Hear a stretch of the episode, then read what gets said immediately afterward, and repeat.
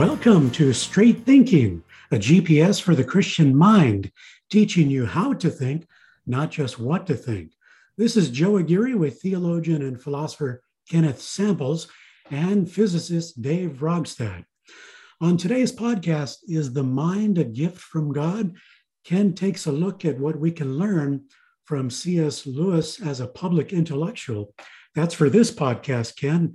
Then you have another favorite uh, on part two on the next one. Yes, that's exactly right. Uh, I want to talk a little bit about uh, everybody knows about C.S. Lewis in one way or another, but I'd like to uh, spend a bit of time talking about him as a public intellectual and uh, the value of that. And then in our next program, we'll have a, another person who I think, by the way, Lewis and and the next individual. I don't want to give him away too quickly, but I'm sure our listeners will be able to guess. But I think these were the two best read uh, public intellectuals of the 20th century. I mean, I think that's a credible claim, which is an amazing thing. Hmm, yeah. You know, as you were describing the podcast, it occurred to me what if uh, Lewis had lived in the digital age? He'd be, you know, exponentially greater, recognized as a public intellectual. Although you've mentioned before that he's more popular today than he was uh, at the time uh, he was writing. So maybe he has been helped by the digital age. well, I, I think he probably has. Interestingly enough, Joe, he didn't drive a car. Mm. He didn't never used a typewriter. When people would, uh, when he received fan mail, he would write out answers, and his brother Warnie would respond. But Tolkien had a car, but called it a, a jalopy and wouldn't uh, would, wouldn't use it. So to some degree, they were kind of uh, I don't know, maybe anti-technology is too strong a word, but uh, Lewis thought, for example, when you write, and he would dip his pen, he thought that a typewriter got in the got in the way of of writing in such a way that you had a style. So it, it, these were interesting people who lived uh, Lewis and Tolkien, you know, they lived in Oxford, and neither one of them came to North America in their entire life. Mm, yeah. All right. Well, let's dig into Lewis as a public intellectual. Yeah, I thought I would give you a little definition for a public intellectual. I was looking a little bit on the web and some definitions for a public intellectual. It says an intellectual, often a noted specialist in a particular field, who has become well known to the general public for a willingness to comment on current affairs. Here's another one. When such a person decides to write and speak to a larger audience than their professional colleagues, he or she becomes a public intellectual. And then uh, one more it says, uh, a person who places a high value on or pursues things of interest to the intellect or the more complex forms and fields of knowledge as aesthetic, philosophical matters, especially on abstract and general level. Well, I think that C.S. Lewis fits that category of a public intellectual. And I think it's very important that Christians uh, be a presence as, as a public intellect. And uh, Lewis very much was that. He he had his area of specialization, of course, it was English literature. Uh, some people have proposed, and I, I think there's good reason to believe it to be true, that Lewis may have read everything, all literature with regard to the 16th century. So, as a, a medieval and Renaissance liter- literary scholar, he knew his field, but he also, uh, during World War II, for example, um, he was invited to come and give some talks on the BBC. And Lewis then became very well known, and he really was a public intellectual. And in fact, some people thought, um, and Churchill was one of them, that those talks were so successful in terms of kind of bringing uh, British citizens back to their deep commitments of uh, you know, patriotism, uh, ethical principles, that there was a, a real reason Britain was fighting the war after all. Um, Churchill wanted to give him a medal. And uh, Lewis, uh, amazingly humble man. I, I, I'm, I'm stunned with his intellect, how humble he was. I think it's clearly the work of the Holy Spirit in his life, but he he refused. He said, "You know, I'm just doing my part." So Lewis fits all of those uh, particular categories as as a public intellectual. Now, I want to spend a little time, Joe and Dave, talking about um, talking about C.S. Lewis and books. And I'm sure many of our listeners have seen the movie Shadowlands. Uh, when I was at the kilns, um, I think in oh boy, what what year was it? Maybe uh, 2012. Uh, I went to the kilns, and uh, Justin Brierley, who is a uh, radio talk show host for Unbelievable. He gets a lot of the Christians and atheists together. Uh, Fuzz, myself, Hugh, Jeff have been on his uh, program. But Justin Brierley and I went over to the kilns, and Brierley introduced me to Michael Ward, who uh, N.T. Wright has said is the greatest living uh, Lewis scholar. Uh, of course, wrote the uh, uh, his doctoral dissertation was an explanation of Lewis's uh, ideas behind the Chronicles of Narnia. That he was appealing to the seven planets uh, that were viewed uh, in the time of uh, of the Renaissance uh, and Reformation Renaissance uh, period of time. Well, anyway, one of the topics I talked to Michael Ward about is I said, "Well, what did you think of the movie Shadowlands?" And his comment was, "Great movie, but he thought it was kind of far off the necessarily the facts." Hmm. Um, but there's one line in there that always stuck out with, to me. It's when one of the students who had C.S. Lewis, and I, I want to talk more about that idea of what would it be like to be a student of C.S. Lewis. But the student says to Lewis, "We read to know that we're not alone. We read to know that we're not alone." I love that. Um, you know, when I was growing up, I was not a diligent student. Um, I don't I don't know what I thought I was doing going to school every day, but the priority was definitely not becoming a wise and prudent and knowledgeable uh, young citizen. I, I, did it because my parents told me I needed to go to school. Um, but I know when I became a Christian right around age 20, uh, very soon after that, I realized that my mind really mattered and I I actually owe that I think to Jehovah's Witnesses. They uh, on a couple occasions they pinned me, and uh, they showed me that I didn't know a whole lot about my faith, and I didn't know a whole lot about how to how to present my faith from the Bible. And I thought, wow, um, you know, if I'm going to be a Christian, people are going to ask me questions, and if I say I believe these things, then I need to know how to how to talk about them, how how to present them, um, and and reading is uh, it's it's become such an important component of my life, and I I think that there are bookish people in life, and you know books become a, a, a very important part of their life. Uh, I know for me, uh, I I feel real contentment uh, when I'm in a bookstore or when I'm in a library. Uh, just being around, not necessarily even reading books, but being around books, talking to other people who like books, uh, leaves me with a you know a, a, sense of of purposeness. And I I remember as a young Christian. I went over to a bookstore in the city of Lakewood. I wish I could remember the, the name of the bookstore. At the time, I thought it was a very large bookstore, had lots of books of, uh, about you know Christianity, particularly even the evangelical Christian faith. And I remember thinking, uh, and I felt a, a sense of joy that wow, all these books in here are writing about God. And I thought, wow, I want to, I want to learn, um, I want to learn more about that. Well, let me um, let me mention Lewis and kind of give you some information about his background and and then to talk about him as a public intellectual. Of course, he's born in 1898, so he's born in the 19th century. He's born in Ireland. Lots of people think about Lewis as being an Irishman, uh, excuse me, an Englishman, but he's Irish. And he never lost sight of how much he loved Ireland. Uh, he would, uh, him and his brother would go there on vacation.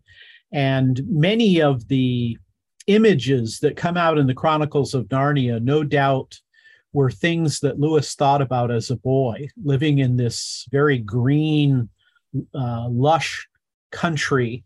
Uh, and of course, he he was born in Belfast. Uh, I think that might have been the beginning of his idea of mere Christianity, because uh, Belfast in the 19th and 20th century there was a lot of tension. Um, more than that, there was, you know, there's violence between so-called Catholic and Protestant forces, and, and uh, Lewis came from a very Protestant family. Um, you know, he, uh, he, some people said he is not the greatest uh, Irish writer for one reason: he has the wrong religion. He was a Protestant instead of a Catholic, and uh, Ireland is in large measure a, a Catholic country. But um, uh, you know, if, if I could uh, if I could say more about him, I think what uh, I would want to communicate is that um, uh, he, you know he is a storehouse of knowledge. He was uh, he was a person who was you know a remarkable individual.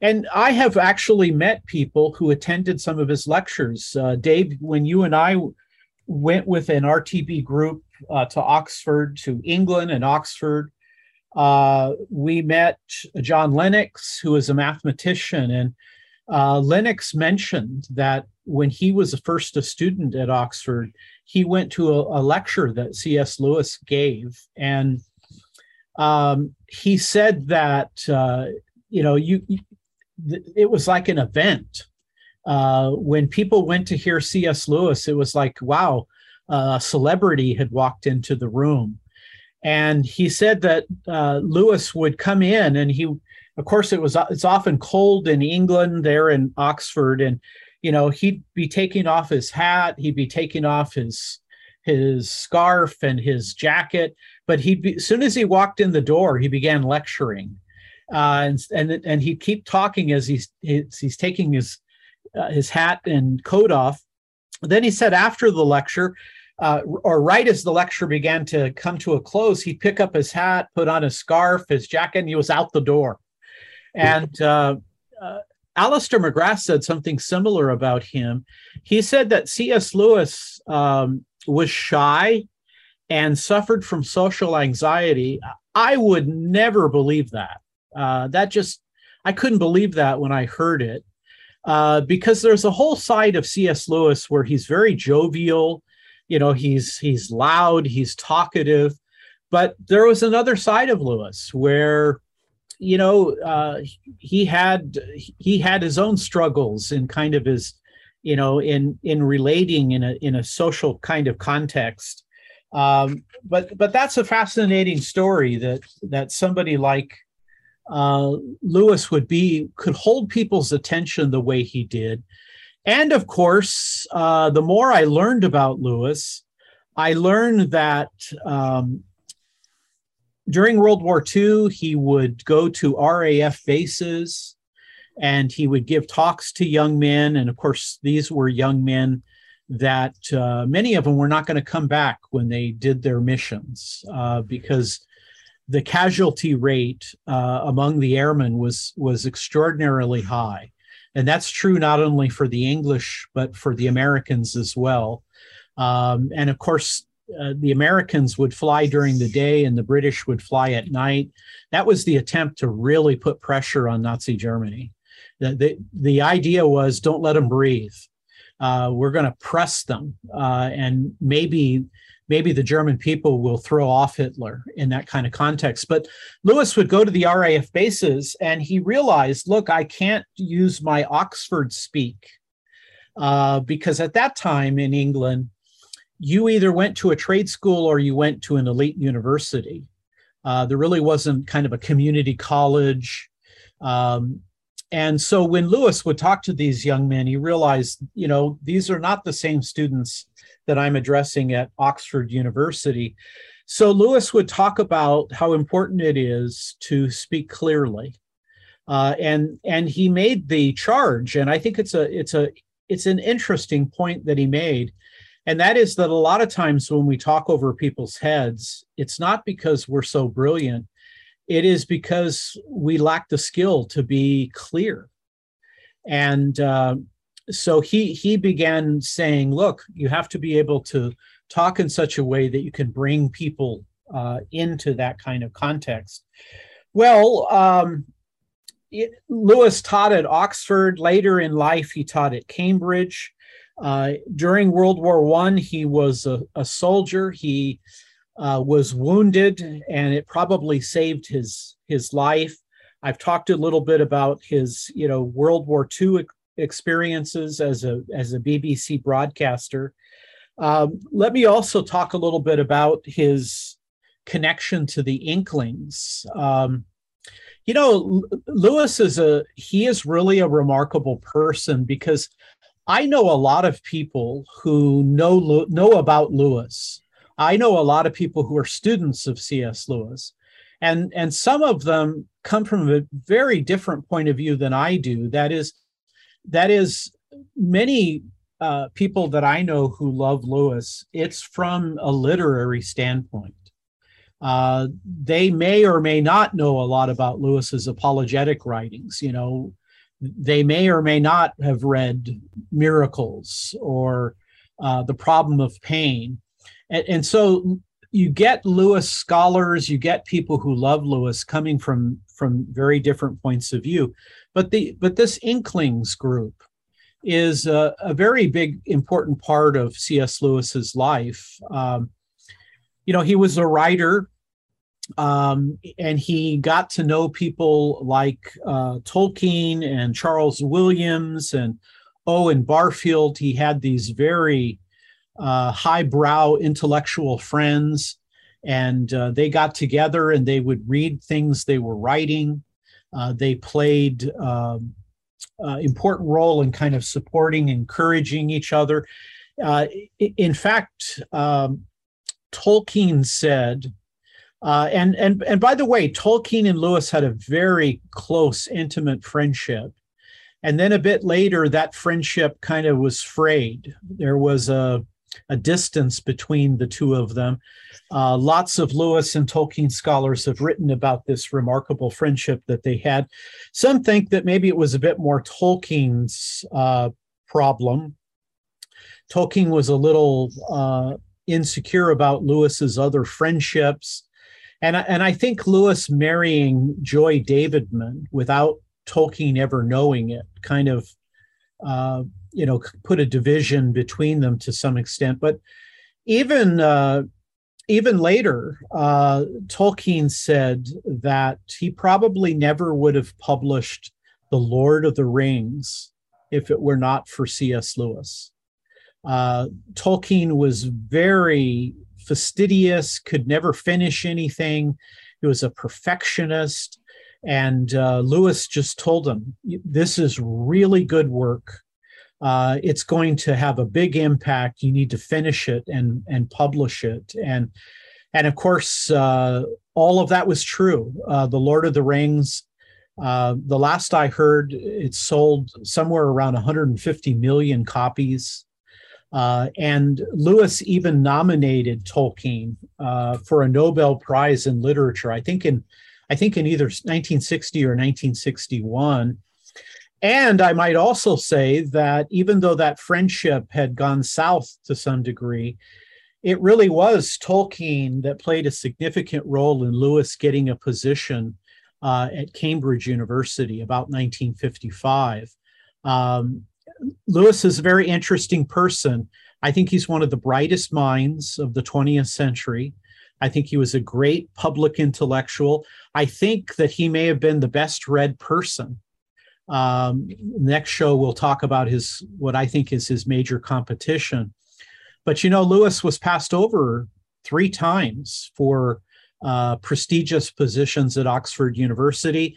People have speculated why that was so. Uh, it's possible that some of the faculty were a bit jealous of him. Others uh, maybe were put off by his Christianity. Uh, but you know what's interesting here you have this remarkable Christian man who's had an enormous impact uh, and and continues to long after his death but he had problems in his life. Um, you know, I, I don't think we talk enough in our churches about the reality of having disappointments and failures in life. Um, I think uh, I think we do a disservice to people when we do not tell our, our our fellow believers that look, life is not easy. It is sometimes not fair. Uh, but if you are a follower of Jesus, Jesus is the most controversial person to ever exist. Um, you know, if you mention the name Jesus, you have it either makes people uh, exorbitantly happy or extremely angry. He is a polarizing type of person. Well, if our, our Lord suffered, we're going to have difficult times.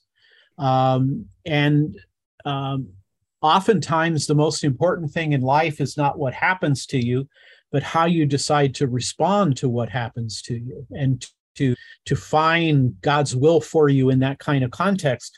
Well uh, lewis was offered a position at cambridge university uh, to be the chair of renaissance and uh, english literature. He turned it down because he thought well i i, I live here uh, in Oxford. I'd have to take the train. I've got people that I work with who work for me. So he turned it down. And um, Tolkien heard about it and he contacted Lewis and said, Look, you need to take that position. And he says, I, I think Cambridge will work with you and allow you to commute if you want to. And sure enough, that was the case. And uh, some people have proposed that Lewis's eight years at Cambridge may have been his most uh, productive period. So you have that friendship uh, with Tolkien and with uh, the various other inklings, and it's kind of up and down and all around. But without Tolkien, Lewis may have never received the, the prestigious position at Cambridge. Without Lewis, uh, Tolkien may never have published The Lord of the Rings. Um, I mean, this is amazing friendship, but they, uh, you know, they were they encouraged each other, they supported each other, and uh, they were uh, indeed an intellectual community. Um, now, I, I want to say something. I want to say something about that. Um, you know, it's hard to always know what non Christians think of Christians.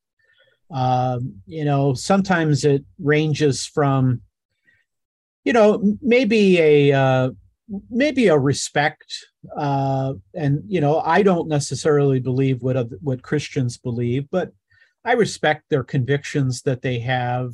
Um, you know, uh, they seem like decent people. Uh, that's probably one perspective, but there's also other perspectives uh, that Christians are are are people of feeling, but they're not people of thought and reflection. Uh, other people might even go further in their criticism and say that you know Christian people want to control other people. They want to they want to push their worldview on on non Christians. Um, I think the point that I would like to bring out is that there are people who are non Christian who think that Christianity is really kind of anti intellectual.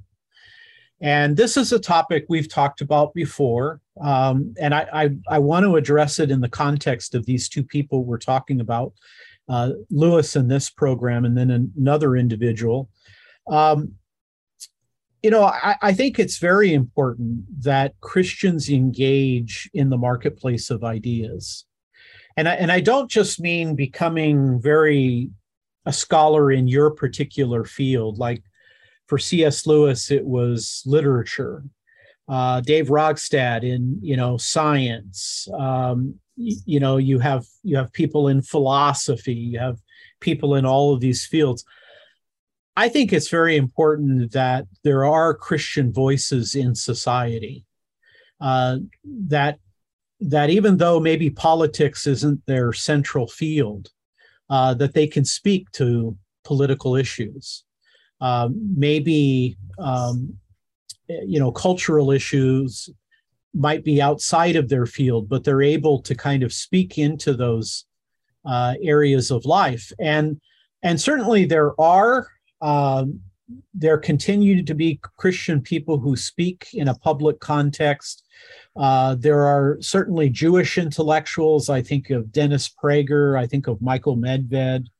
Uh, and, and there are a number of people in that kind of context where they are religious, they have their religious convictions, but uh, they're able to kind of speak to the larger issues like, like abortion, uh, like marriage, uh, like family, and uh, you know those kinds of topics. Now, this this intellectual world, this world of books, this world of ideas.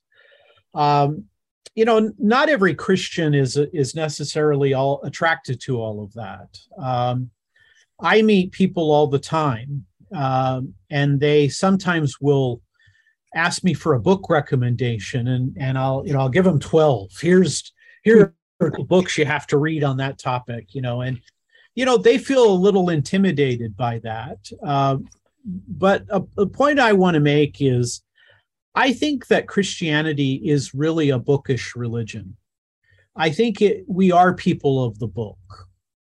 Uh, and and what I mean by that is not just we Protestants who affirm Scripture as the supreme authority, that the Bible is the inerrant revelation of God. I mean it in an even broader sense. Uh, to be people of the book means that, like the Jews before us, we've been given this revelation from God. Uh, Muslims even uh, claim title to that idea that they they believe they have a revelation from God. They're in that Middle Eastern monotheistic kind of tradition. But what I really mean by this is that Christianity and Judaism in particular are different than the pagan religions. The pagan religions, they didn't really have a book. They uh, they had temple worship, whereas Christianity, when it came, uh, when it was birthed in the first century AD, um, it became uh, a faith that you know people studied it, there were there were documents that were produced manuscripts. Christianity became a world of of people thinking and reading and and studying. And i would say this look um, not everybody not everybody has the same gifts. Not everybody has the same calling in life.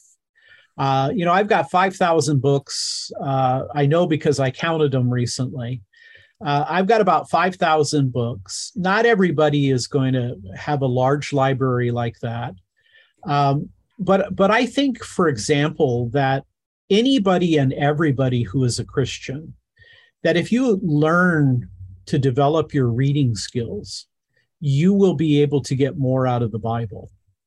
If you learn to kind of think uh, and discern systematically, you will get more out of you know christian doctrine and christian teaching. And uh, i think to be a christian in the 21st century poses a lot of challenges to people.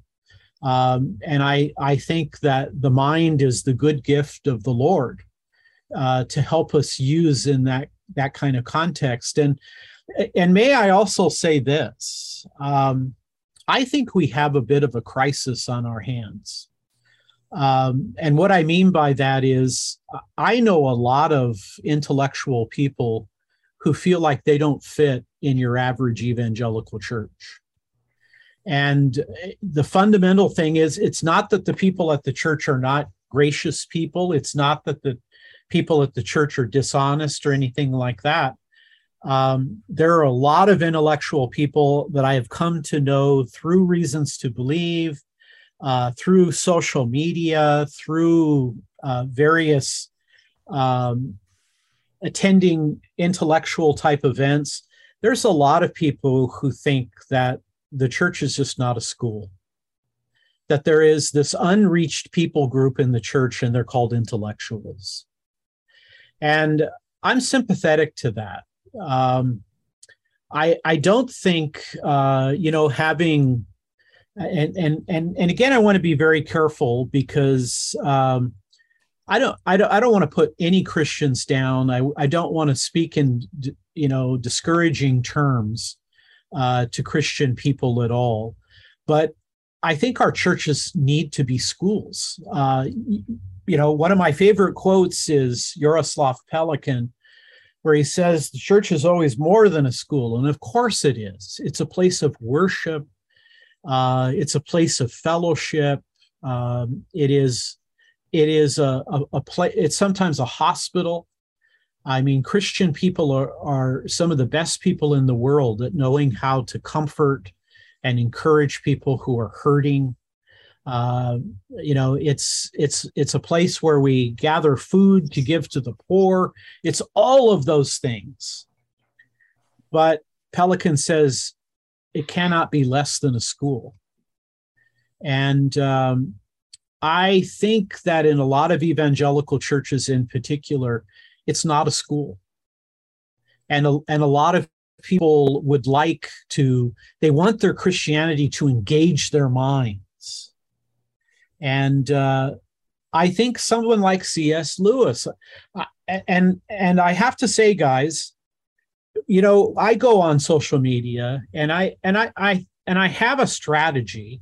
I I try to go on there and I give quotes and I go on there and I'll reference books and uh, you know I I'll I'll write about something that I've been reflecting upon and I you know I like to bring people in and and encourage them about reading books and thinking about various ideas.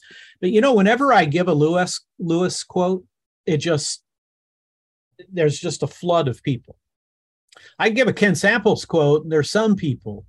I give a C.S. Lewis quote, and it's like, you know, the it, there's like a shaking, and I uh, I noticed that, and I think one of the reasons for that is that C.S. Lewis was not just uh, probably the world's expert on Renaissance medieval literature, but he was a public intellectual.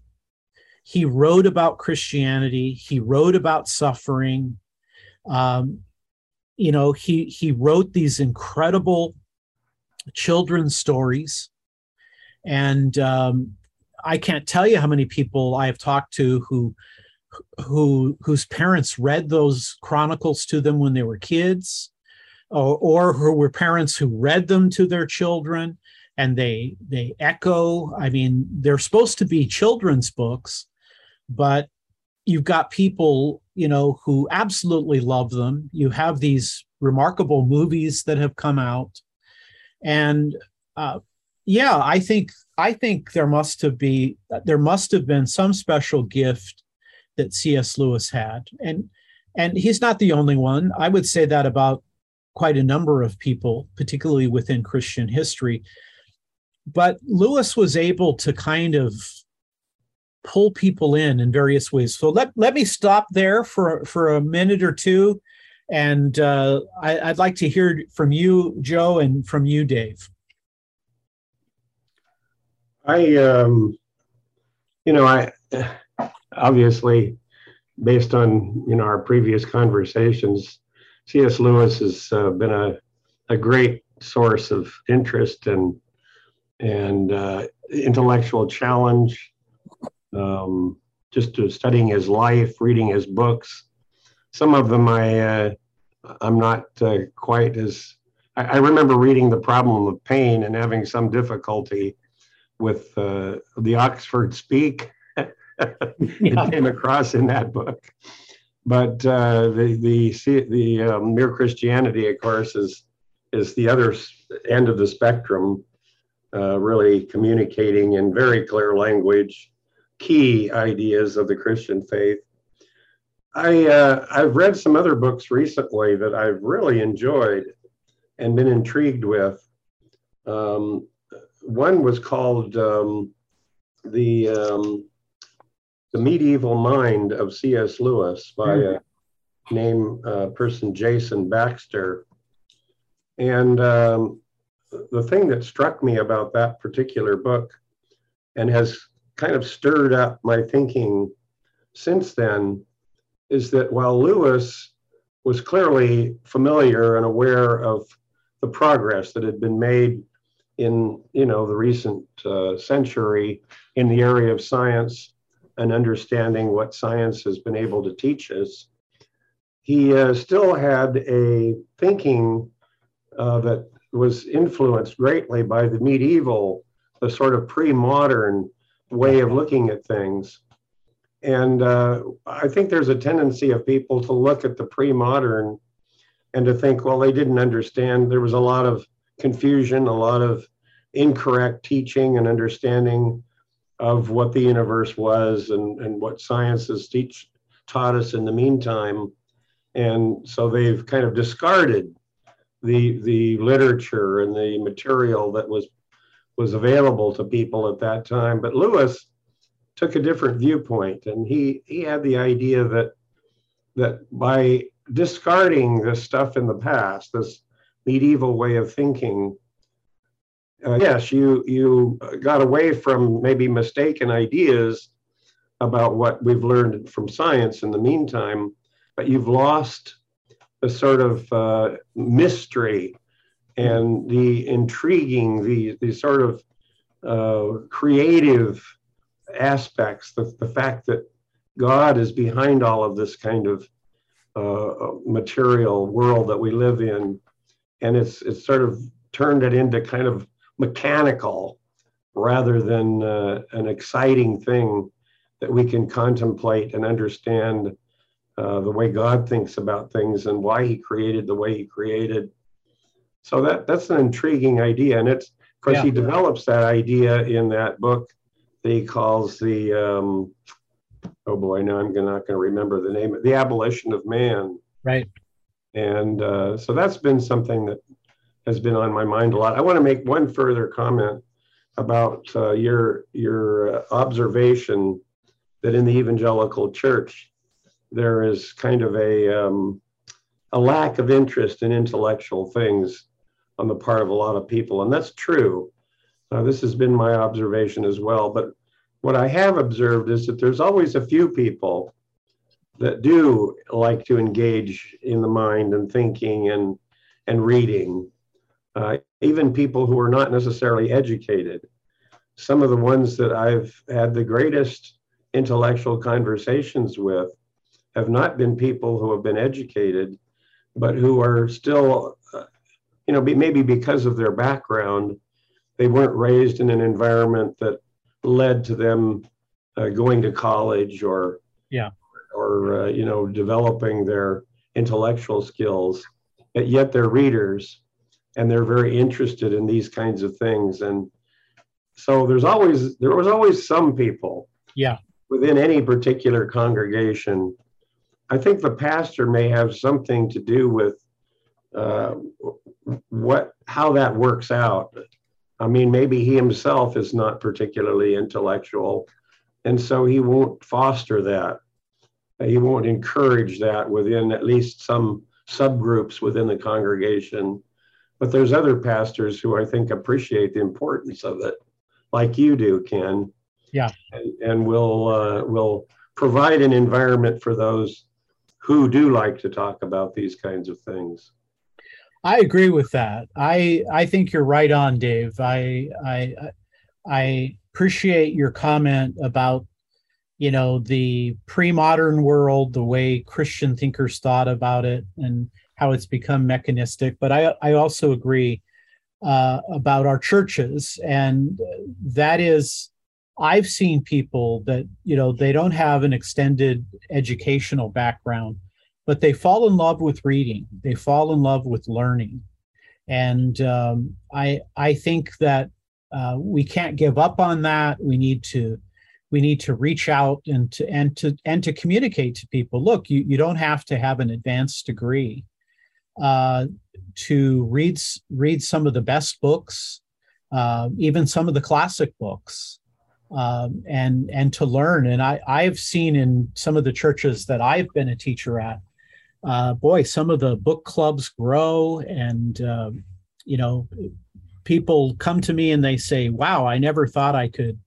You know, read a book like um, Confessions by Saint Augustine, and I say, "Look, you know, he's writing to everybody." And uh, so, yeah, I completely agree. Joe, how about you? What are your thoughts about Lewis as a public intellectual and some of the things? Uh, nothing particularly to add. I, I, was thinking along the lines that Dave was that um, there are some people who do uh, want to develop that part of their life. And sometimes uh, people are intimidated. Maybe I'll, I'll, put it in the form of a question. If there are people like that, and uh, we all recognize there are. How would you advise somebody who might say, you know what, I really want to get around to reading? I've even got things written down, a, a book list, but I am just so busy. I'm a parent. I work 40 hours or more. Uh, it's everything I can do to get home and, you know, have a meal and maybe veg out a little bit or go to the gym or whatever it is. And it's just so hard to get get moving. How, what would you recommend? Well, those are those are real life considerations, and uh, you know we live in a fast-paced society, and you know people do have obligations on their job and and uh, with their children and things of that nature. Uh, you know what what I like to say is, um, you know, w- what if you started out small? Um, what if you dedicated, you know, 30 minutes, maybe 60 minutes a day uh, to reading. Um, what if uh, what if you took some of your entertainment time? You know, whether it's watching sports or watching movies or whatever entertainment you're you're involved with. What if it's watching some really instructional videos that are available on YouTube? You know, s- starting kind of small. What if you what if your your church uh, started a book club? And uh, you know that would be part maybe maybe a wednesday night maybe a you know a saturday type of thing where you start reading and you start kind of thinking. Um, you know human beings are very different than the uh, the animals or the machines. Um, we're exceptional creatures uh, we have this capacity to to speak and to listen and to read and to write. Um, what I would advise, uh, Joe, is that I, I, think pastors need to think about this. I think they need to think about uh, how do I how do I reach intellectual peoples who come to the church, uh, and how do I then reach out to maybe people who don't don't have a lot of education in their background. Uh, because you know the, the reality is to be a disciple of jesus is to be a learner. And um, you know sometimes i'm i'm kind of amazed that people don't know about things like the trinity or the incarnation or the atonement. Um, uh, that don't have kind of a basic understanding of kind of historic christianity so you know i think things like catechism and um, having speakers come to the church, uh, having classes. I, I I think every church ought to have a doubters class, and and that is it's it's a class for people who have questions. They're not certain. They have doubts about Christianity, um, and you know, kind of build that into the into the church. Um, and and I think what's important here is this idea a lot of young people are walking away from Christianity. Uh, I think we need those intellectuals to stimulate the young people in the church so that they'll remain in the church. You need people to offer critiques of you know, scientific challenges to the Bible, uh, philosophical challenges to the Bible. So, I, I, you know, what's interesting to me is, um, you know, I I don't have a chance uh, to go to bookstores and to libraries as much as I used to. Certainly, the pandemic has gotten in the way of a lot of that. But you know, one day I, I wanted to buy some books for my daughter for her birthday, and I thought, well, I can order them on Amazon, uh, and I'll probably get them cheaper, and I'll probably get them quickly. Uh, but I thought, you know, I I you know, it was uh, the day before her birthday. I'd kind of procrastinated, so I thought, well, I'll just go down to a Barnes and Noble.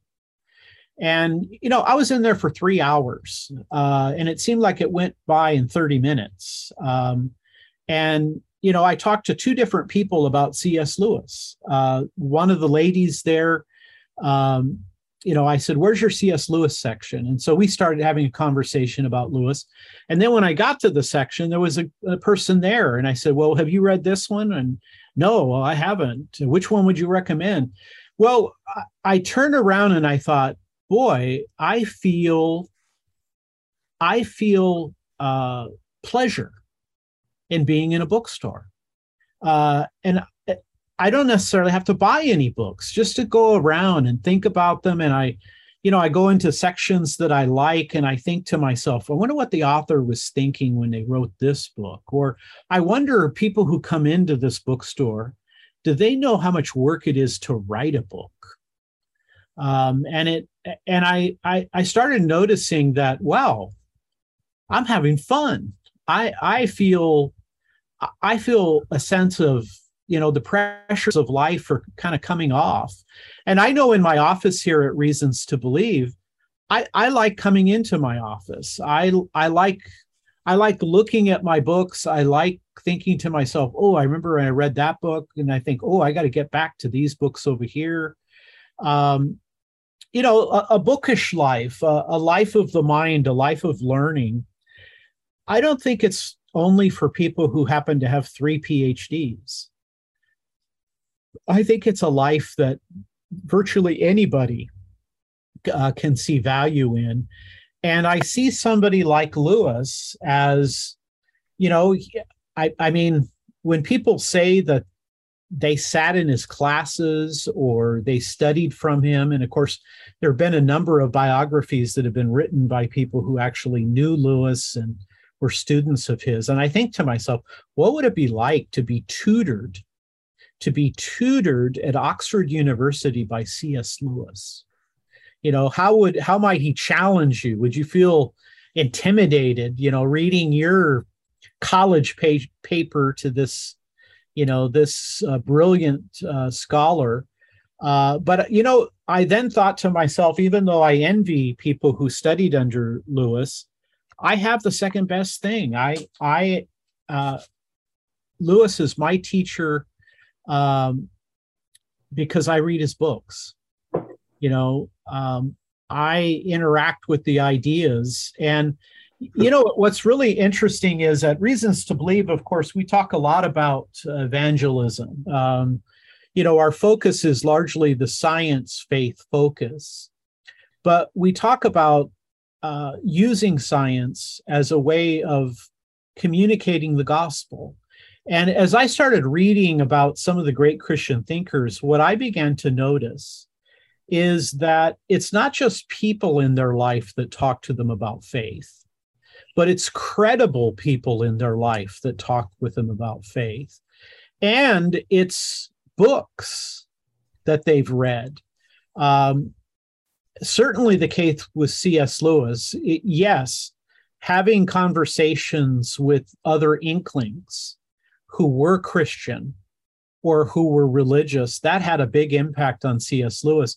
But he was also reading a series of books that was was challenging him and guiding him. I would say something very similar about St. Augustine. Yeah, Ambrose, Bishop Ambrose, one of the great doctors of the church in his own right, had a big influence on St. Augustine, but Augustine was reading books.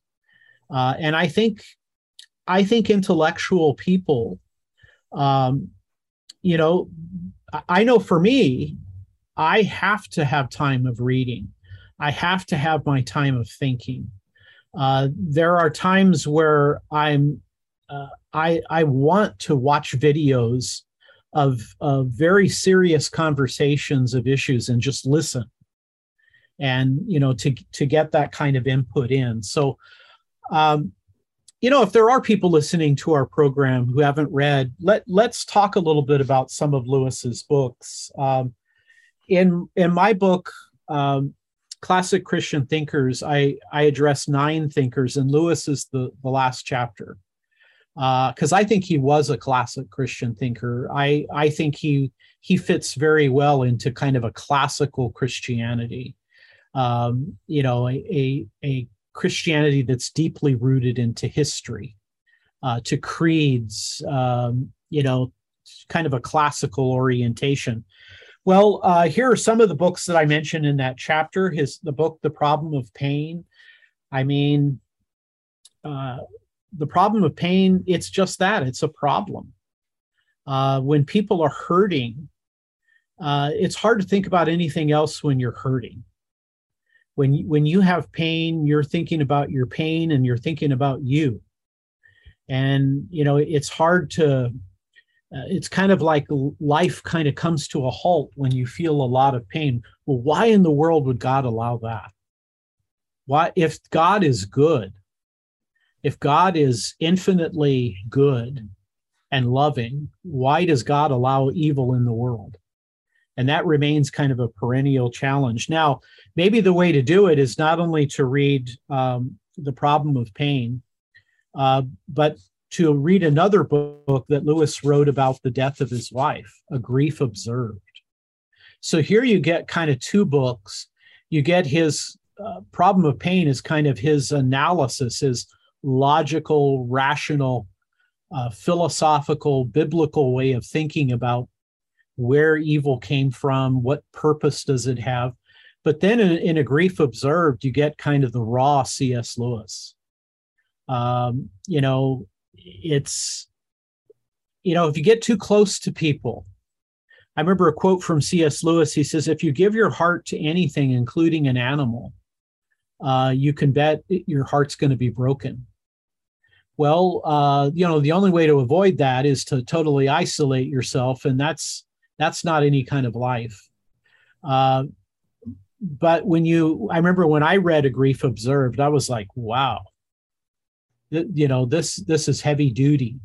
So those are two books on the problem of evil. Dave mentioned the abolition of man where lewis delves into natural law. He looks at you know that all societies have moral principles uh, by the way the abolition of man was is part of the great books of the western world uh, mortimer adler put uh, one of lewis's book in that context there's the Great Divorce, where Lewis has a, an amazing story about journeying both to heaven and to hell. You know, uh, when people are in, in hell, would they actually want to leave and go to heaven? Um, he actually says the, the lock on the door is from the inside in hell rather than the outside. Very provocative ideas. Um, you know, again, kind of challenging us to kind of think about things. Miracles, where he talks about the supernatural. Is it is it logical and reasonable to talk about a supernatural event uh, in the modern world in which we live? Uh, there are a couple books that came out after Lewis died. They're collections. Uh, you know, you, you, have, for example, um, uh, you have uh, God in the Docks that has a, a, lot of his essays on theology and ethics. There's The Weight of Glory, again, essays on theology, on ethics. Um, Mere Christianity, which is a book that is the first Christian book I ever read. I, I go back to it every year. Um, I, I go back to it every year because I want to feel the way I felt when I first read it. Um, I, I want that i want that voice. I want to hear that voice again in my mind in my heart of somebody explaining christianity to me in very clear and careful terms. Um, and you know, so I come back to that book. I, I did something this year I'd never done before. I got a copy of my of Lewis's book, Mere Christianity, but I listened to it on audio tape. So I was listening to somebody else read it and I was following along in my book. It was a little problematic because I want to underline things and it's getting ahead of me. But it, it was kind of fun to go through that kind of experience. I was I was kind of listening to the voice of somebody else reading uh, in my mind. Uh, Surprised by Joy, which is his autobiography, uh, the four loves and of course i love telling this story uh, repeating the story uh, that walter hooper who in 1963 went to visit cs lewis and lewis hired him as his secretary. Uh, lewis never really had a secretary. I mean that to me that's crazy uh, but he but he didn't uh, but i th- i think walter hooper was almost a miracle of god because the reason we know a lot about C.S. Lewis, I think, is because of, of Walter Hooper. He he you know he found these unfinished manuscripts. He went back to publishers and said, "Look, uh, I have an un, unfinished manuscript by Lewis. Will you publish it? But I'll give it to you if you'll bring two of Lewis's books that are out of print back into print." Hmm. And uh, Hooper was uh, an amazing uh, stalwart for the writings of C.S. Lewis. Well, uh, Hooper, of course, was an Anglican. Um, I, I, think when he was in America, he might have been Methodist or something of that nature. He's a Protestant. But I think he became an Anglican. Later in life, he became a Roman Catholic.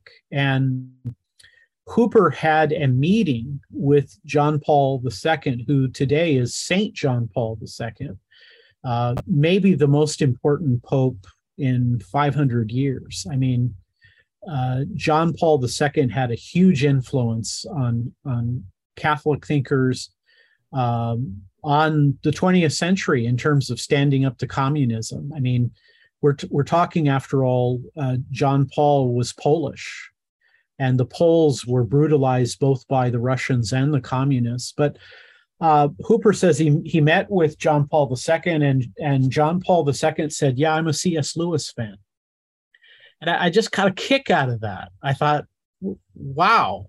And uh, Hooper said that uh, John Paul II said that he thought Lewis's book, uh, The Four Loves, was on the same level with the writings of Saint Augustine. Now, that's not you can't get much of a better compliment from a pope than to say something like that. Um, and and what I find interesting here is this that you know Christians Christians have very sharp, very committed theological beliefs, and sometimes that causes tension and division. I mean, one of the things that broadly divides, I think, Christians is the question of predestination. Um, you know, I I have a background in Reformed theology, and uh, you know, when it comes to Reformed theology, issues like election, predestination, the providence of God are are very critical parts of of that Protestant tradition we know as the Reformed tradition, and not just them. Um, I've always made the point that if you're troubled by Calvin, you probably will be troubled by Luther and Augustine and Aquinas as well.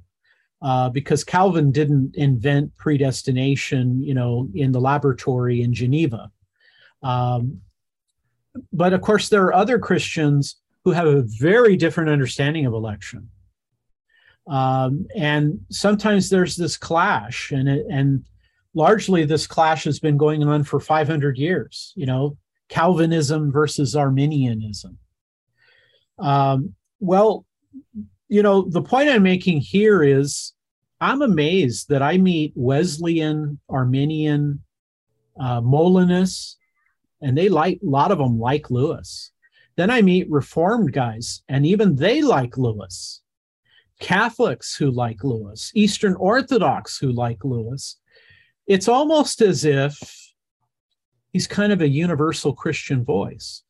Now, having said that, Um, and because I'm such a, a fan of C.S. Lewis, I do want to mention that there are people who are troubled by Lewis.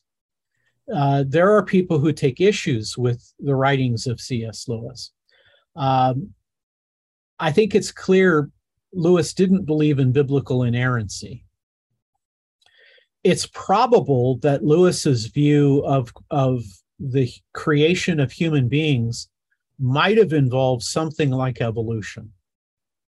Uh, some other people are troubled by Lewis in that, you know, he seems open to, uh, too open to the world's religions. Well, all of those are are are fair criticisms. Um, you know, all of those can be can be brought to bear. But I still think it's an amazing thing that, um, you know, I, I read Wesleyan theologians and are very disturbed by Reformed theology. Then I read Reformed theologians that are disturbed by Wesleyan theology, and they all love C.S. Lewis. Mm-hmm. Like, what? What is it? Um, what is it about Lewis that he's able to kind of, you know, he, he he appeals to people in such a way that they don't feel turned off by him. They don't feel threatened by him. They don't think they they all kind of feel he's one of us right? And i think probably the only person i could say that other than lewis might be athanasius. Because saint augustine my my big hero he is not liked in the east very much at all. He is the, the eastern Orthodox tradition, they view Augustine in very pessimistic terms. So, you know, the, this is kind of a remarkable thing. Um, let me touch on just one more thing. I know our time is getting away from us here. I, I just want to mention a little bit about, you know, some of some of Lewis's arguments. His argument from desire that that human beings have a longing for meaning and transcendence in life and that that points toward God. In fact, I've been thinking about that particular idea, and I think that one of the ways that God's grace works in our life is He never allows us to become satisfied in anything else but Him. I, I think He loves us so much, and He doesn't want people to be lost that he, in effect, never allows us to be satisfied in anything outside of him. So, making a lot of money, well, you know, gives you a lot of freedom. Uh, you know, you can feel kind of comfortable when, you know, the stock market's not doing all that well. Well, you have so much money, you could lose a lot of it and still be wealthy. Well, um, you may not find making a lot of money is existentially fulfilling. And, you know, I, I've, I've met uh, men who have had lots of women in their life, and um, so you know they might brag about it, but many of them, if you talk with them, they say those relationships they they meant so little. Um, God doesn't seem to let us. He doesn't allow us to be satisfied. Now, now again, there's a lot that that doesn't say. Um, you know uh, but it, i think it's a powerful point that i i think the reason why hell uh, is such a central point in our theology is it has a way of not allowing you to feel comfortable without god. What if it's true? Wow. Another argument is the argument from reason that you need a source or a foundation for logic and rationality. And if it uh, if it comes without a mind behind the universe, then there's no way to there's no way to ground its its consistency, its rationality. And then thirdly, the moral argument. Um, I love all the philosophical arguments for God. I think maybe my I think my I think my favorite might be the ontological argument. I, I find that to be just gripping and powerful but I love I love the various cosmological arguments, the teleological arguments. But you know, a lot of people are gripped by the moral argument. Um, and that that certainly would be consistent with Paul in Romans 1 and 2 that that God has given us a conscience. And when we start thinking about our relationship with God, we realize we failed.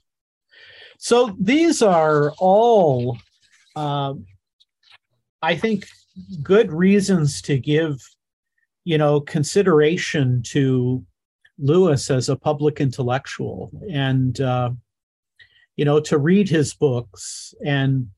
Uh, you know, there, there's a reason why he speaks to so many of us. So, Joe, some uh, I, I'm going to ask you guys some questions. Uh, you can certainly go to classic Christian thinkers. That's that contains my the broadest writing I have of C.S. Lewis.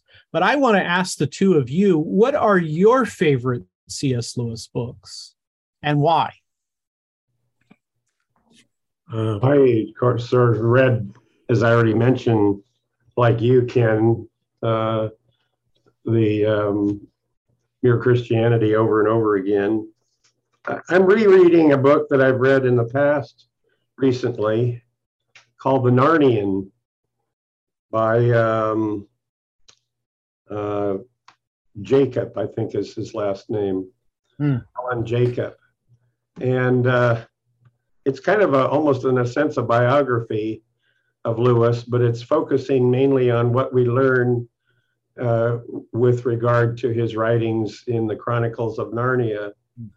And uh, any of these things are just fascinating to see what the intellectual thinking and the interaction going on within his mind and and all of the different topics that he addresses. So uh, that's that's something I'm I'm enjoying reading over again. Very good. Joe, how about you? What what yeah. Lewis books jump out at you well, as being important? I, I wish I had read more of them, but they're all on my list. But of the ones that I have read or reread, I agree with Dave and probably you as well. Mere Christianity is just one of those foundational uh, books. Uh, the way Lewis writes and speaks, you're, you're right, Ken, as you've been saying over and over he speaks to so many and he speaks to us today. So that one is is one I like to go back to. Um, I'll, I'll, give a couple others just because they're they're different. Um, yeah. Yep. I, I think um, a, a, grief observed when I read that. It's been some time. I, I read that with the idea that if something bad happens, I want to I want to see how somebody else has has already talked about it. So yeah. Um, uh, that that was very helpful for for that. And then uh, you mentioned uh, one that I think is kind of fun, uh, uh, the Great Divorce. Yeah. I think that one is easy to read. you know, you, you got a great bus driver there and to, to ride along, and, and you really get into the characters. It's like, oh, how could you be that, you know, petty or that selfish or whatever? So yeah. it's kind of it's kind of a fun fun read. So for different reasons. I'll, I'll just point out those three. Well, he's always he's always take Lewis is always taking us on a journey. Mm, you know, right. we're always journeying somewhere. One last point about C.S. Lewis: uh, there is, of course, uh, a statement about rock and rollers that that all rock and rollers are Elvis impersonators. Mm. Um, you know some would admit more that than than than others but elvis was kind of the original you know he was he was the real thing and everybody else has just kind of come along and uh, impersonating him. I remember one person said maybe all apologists are just cs lewis impersonators. You know we're just all kind of i would agree with joe. I really liked the great divorce as well. I've read it multiple times and just appreciated the insight that he had on why the arguments that people give for why they don't uh, engage and follow uh, the Lord Jesus Christ. Mm-hmm. Well, well, Joe, the next program, I want to talk to somebody who I want to talk about someone who actually might be even better read than C.S. Lewis. Wow. okay. uh, which is saying a mouthful. That's right. Okay. Well, with that teaser, we hope you'll uh, uh, be sure and listen next time. and invite uh, your friends and associates to listen as well. Let us know your comments and questions. You can reach Ken via his Twitter handle at RTB underscore K samples. And many of you have been doing that, and we appreciate it. Since you've been talking about books so much, Ken, here are a couple of people who have uh, commented about uh, yours. Here's one. It says, I just finished reading Christianity Cross Examined and loved it. So please write some more books. Jenny Hinkst. So there you go, Ken. And There you go. You're not you're not going to stop, uh, but uh, uh, nonetheless, take that encouragement. Yeah. And here's another one. I'm using your Seven Truths book to teach Sunday school on how Christianity changed the world. They only gave me three weeks, and I think every idea you offer is vital. I've landed on the image of God, God becoming man, and the problem of evil mixed with the moral questions only coherently answered by biblical revelation. I plan on seeing if any other churches are interested in the full series. I'm grateful for your work and your video contributions on RTB from uh, Ben Winemaker. So thank you, Ben, and thank you, Jenny, for those uh, comments. Uh, so, Ken, keep doing what you're doing. People have come to appreciate, uh, as Dave and I have, reading your books and editing them and uh, hearing you talk about them on this podcast we sure hope uh, other people will get excited as well.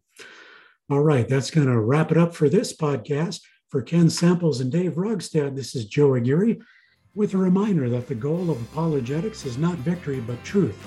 Thanks for listening and join us for the next edition of Straight Thinking. Thank you for listening. Your prayers and financial support are reaching people with reasons for faith in Jesus Christ, our Creator and Savior. To allow Reasons to Believe programs like this to continue, make your gift today at reasons.org.